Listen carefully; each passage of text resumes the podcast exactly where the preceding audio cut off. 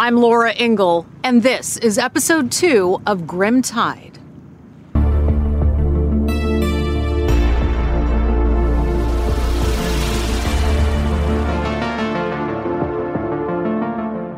By December of 2010, the Suffolk County Police Department had been searching for Shannan Gilbert for six months. Shannan, working as an escort, had gone missing while meeting a client 60 miles east of Manhattan, near Gilgo Beach on Long Island. The search had turned up nothing. Neither her body nor any clues to her disappearance had been uncovered. But on December 11th, a canine officer and his dog made a discovery that turned Shannan's case upside down.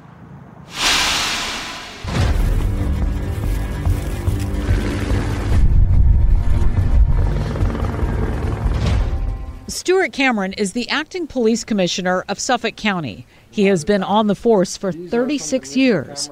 In 2010, he was the commanding officer of the Special Patrol Unit responsible for the SWAT team, bomb squad, crime scene, and canine emergency unit that led the search for Shannan Gilbert. He had John Maglia, his lead canine detective, head up the search. But if I asked canine at that point who is the best canine handler, hands down, unanimously, they would say John Maglia without any doubt whatsoever, because I asked them that. Everybody wanted to emulate John Maglia and learn from John Maglia and be like John Maglia. On December 11th in the afternoon, John was searching now. He'd moved out of the Oak Beach area onto Ocean Parkway, which is a uh, New York State parkway that runs east and west. He had started moving to the west, uh, and he discovered a set of human remains on the north shoulder. Everybody presumed that he had found Shannan Gilbert. The presumption those were Shannan's remains was quickly proven wrong. Shannan Gilbert had suffered an injury to her face. Her boyfriend had punched her in the face. Shannan has a, um, a metal plate in her jaw from a prior injury, and that's clear that this isn't Shannan. The remains were those of another young woman, and in short order, it was determined she had been murdered. A new mystery was quickly unfolding. Homicide asked John to come back and do a evidence search in the immediate area where she had been found. That was December uh, 13th of 2010.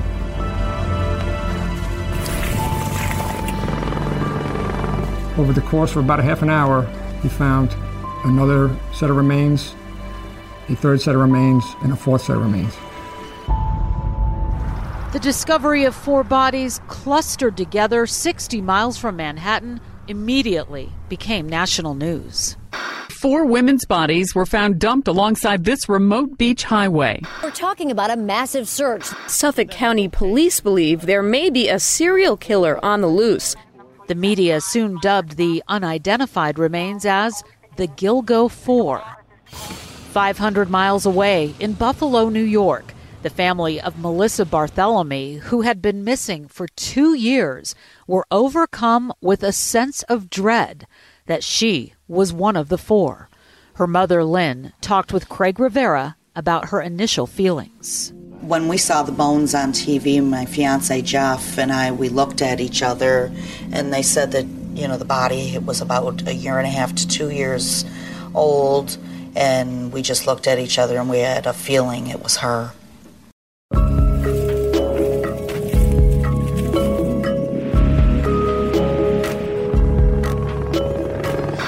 Orange marker made by the police is the only thing to indicate where these bodies were found. Right here in this brush, you can see the shallow grave where one of the skeletons was found. It quickly became clear that police had no leads on the killer or killers. Do you have any persons of interest or any suspects in this case? We have no suspects in this case or persons of interest at this time. I can't speculate on what I think happened. Uh, I can't engage in, in hypothetical reasoning on something such as this. Anything, literally, ladies and gentlemen, anything is possible at this point because there's so many unanswered questions. There may have been many unanswered questions in December of 2010, but some disturbing facts began to emerge in the early part of the investigation. All of the bodies were found on the western side of the causeway in the bramble, not far from the highway. So someone had to have local knowledge, had to have been from Long Island, crossed the causeway drove west toward the city, dumped the bodies not far from his car uh, because of these thick brambles and bushes where, uh, you know, until the winter seasons, you really couldn't see much beyond one or two feet. They were all wrapped in burlap bags. And it was that detail, the burlap, that really affected me. Um, the idea that somebody tossed these women from the road like they were trash was really something that was hard to um, read in the initial reports that came out. Those four looked similar to obviously us at the time. And now when we go back, we of course start to talk about well, how many other bodies could possibly be out here?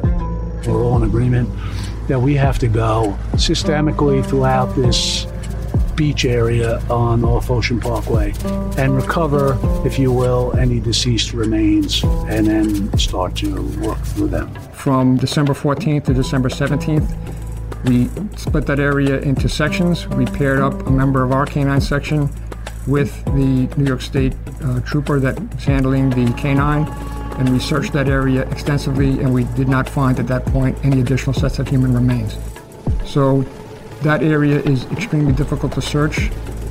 Uh, on a good day, it would be it would have been absolutely futile to try and search that area with snow on the ground. Just before Christmas of 2010, the physical search off Ocean Parkway for additional evidence and victims was suspended for the remainder of winter. Meanwhile, the investigation into who these four women were moved forward. Richard Dormer, police commissioner at the time, talked about the process. You know exactly what I'm through uh, terrific work by the uh, uh, New York City medical examiner and our own medical examiner's office, the forensic anthropologist, and utilizing DNA databases that contain uh, the DNA of reported missing persons. We identified the four people that had been found off Gilgo Beach and off Ocean Parkway. The remains were identified to the middle of the latter part of January of 2011. Melissa Barthelemy was the first one that was found. Melissa Barthelemy of Buffalo had been missing for nearly two years. Now her family's worst fear was realized. So you, the parents, didn't know that your daughter was working as a professional escort? No, we didn't. How do you think she got into this business? I just think she mixed up with the wrong crowd at the time. The last time Melissa was seen alive was at an ATM in her neighborhood in the Bronx, New York on July 10th, 2009. So, how long was it before you started to become alarmed? Um, well, she was supposed to call me on the 10th, and I never received the phone call. And I left her a message as his mom, and you know, I was waiting for her to call back because she liked to sleep during the day and she was a night owl. Mm-hmm. so I kept waiting and waiting, and then on the 13th, um, a friend of hers from New York City had called me and said, Have you heard from her? I keep calling her phone, and it goes right to voicemail. And that's when we started calling police. So that was how long be- between the time that she disappeared did you contact the police? It was within 48 hours. Mm-hmm. And they said to you what?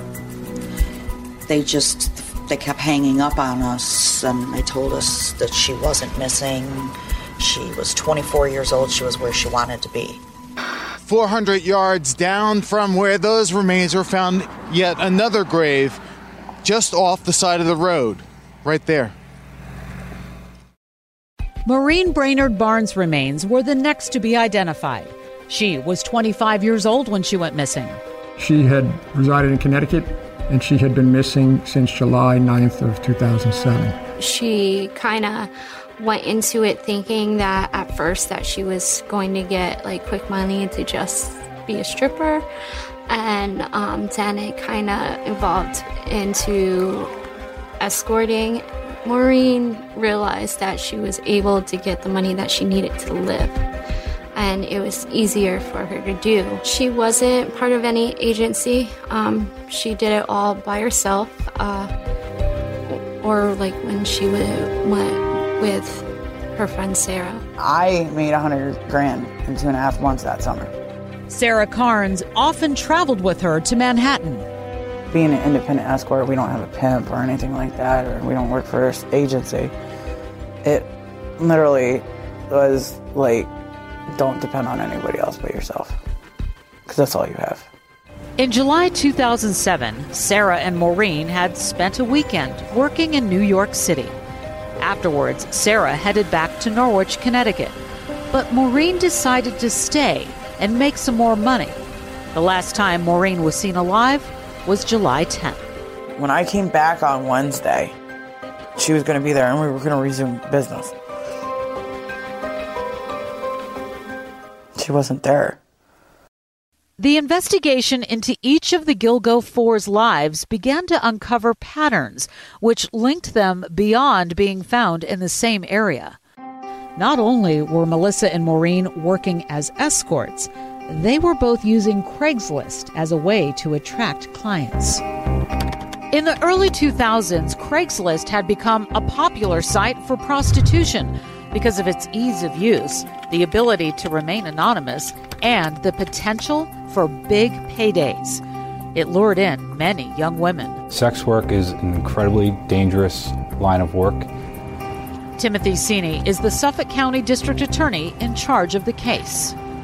You have the fact that you're engaging with people who are willing to buy sex, and uh, many of these people may be more depraved than the average person.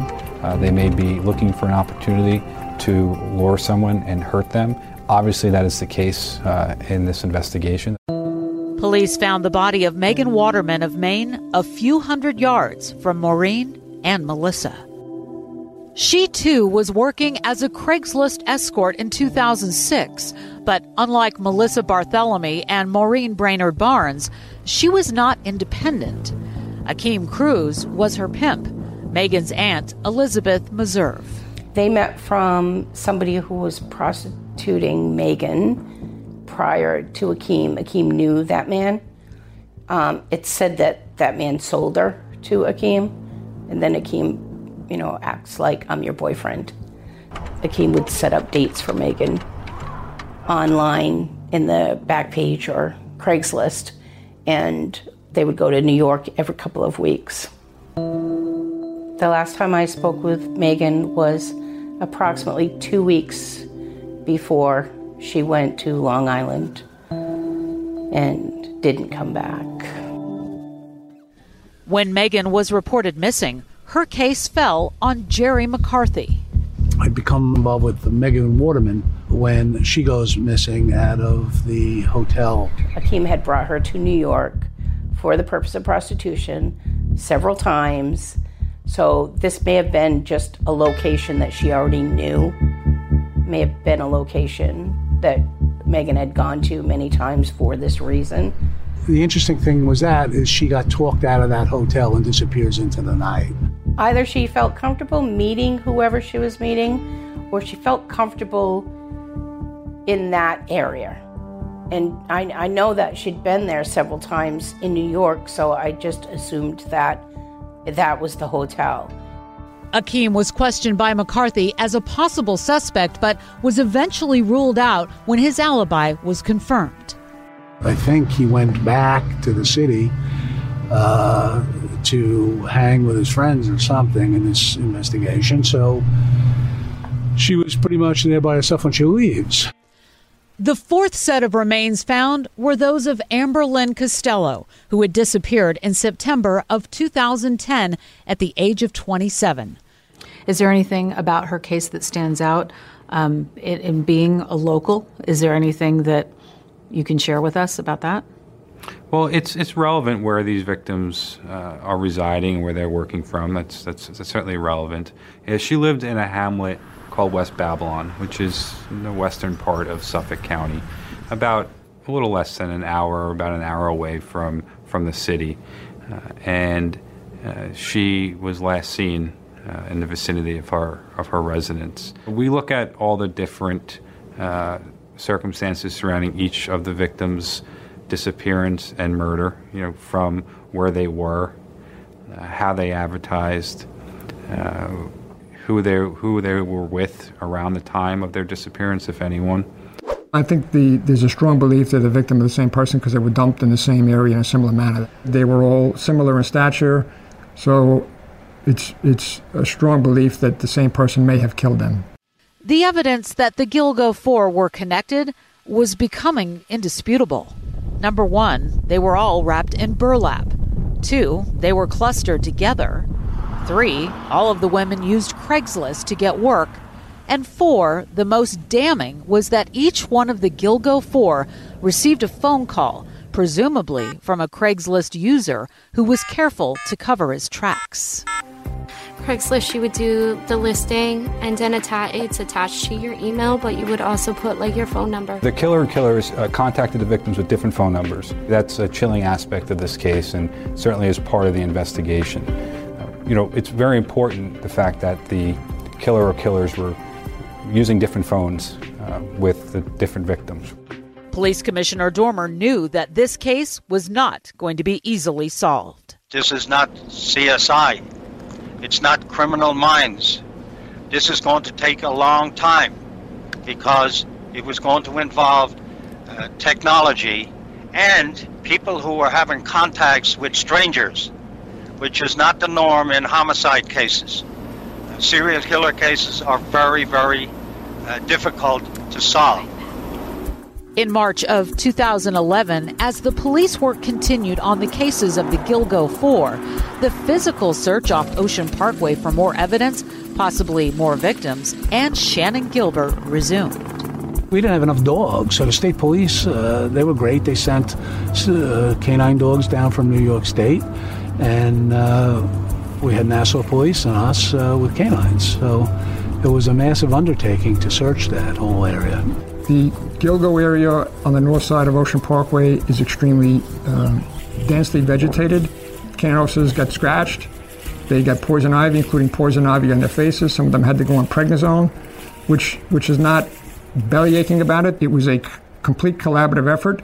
Nothing was offered to us that we said no to, even though even um, some of it I didn't think would be fruitful. I didn't want to make that decision and miss something, so we took everything that was offered to us that was legitimate and utilized it. The search was unprecedented in that in Suffolk County, no such search had been conducted like the search uh, after uh, Ms. Gilbert went missing and as uh, law enforcement found uh, the first set of human remains, uh, both in terms of magnitude, the size of area they were searching, the terrain, the type of terrain they were searching. That March, hundreds of officers scoured the bramble off Ocean Parkway for any additional evidence related to the Gilgo Four and for Shannan Gilbert, who remained missing. In late March, another grisly discovery was made, which literally sent the case off in a different direction. This real life murder mystery was about to become more bizarre and tragically more horrific. To date, the remains of 10 people have been found along Ocean Parkway. Eight women, one man, one female toddler.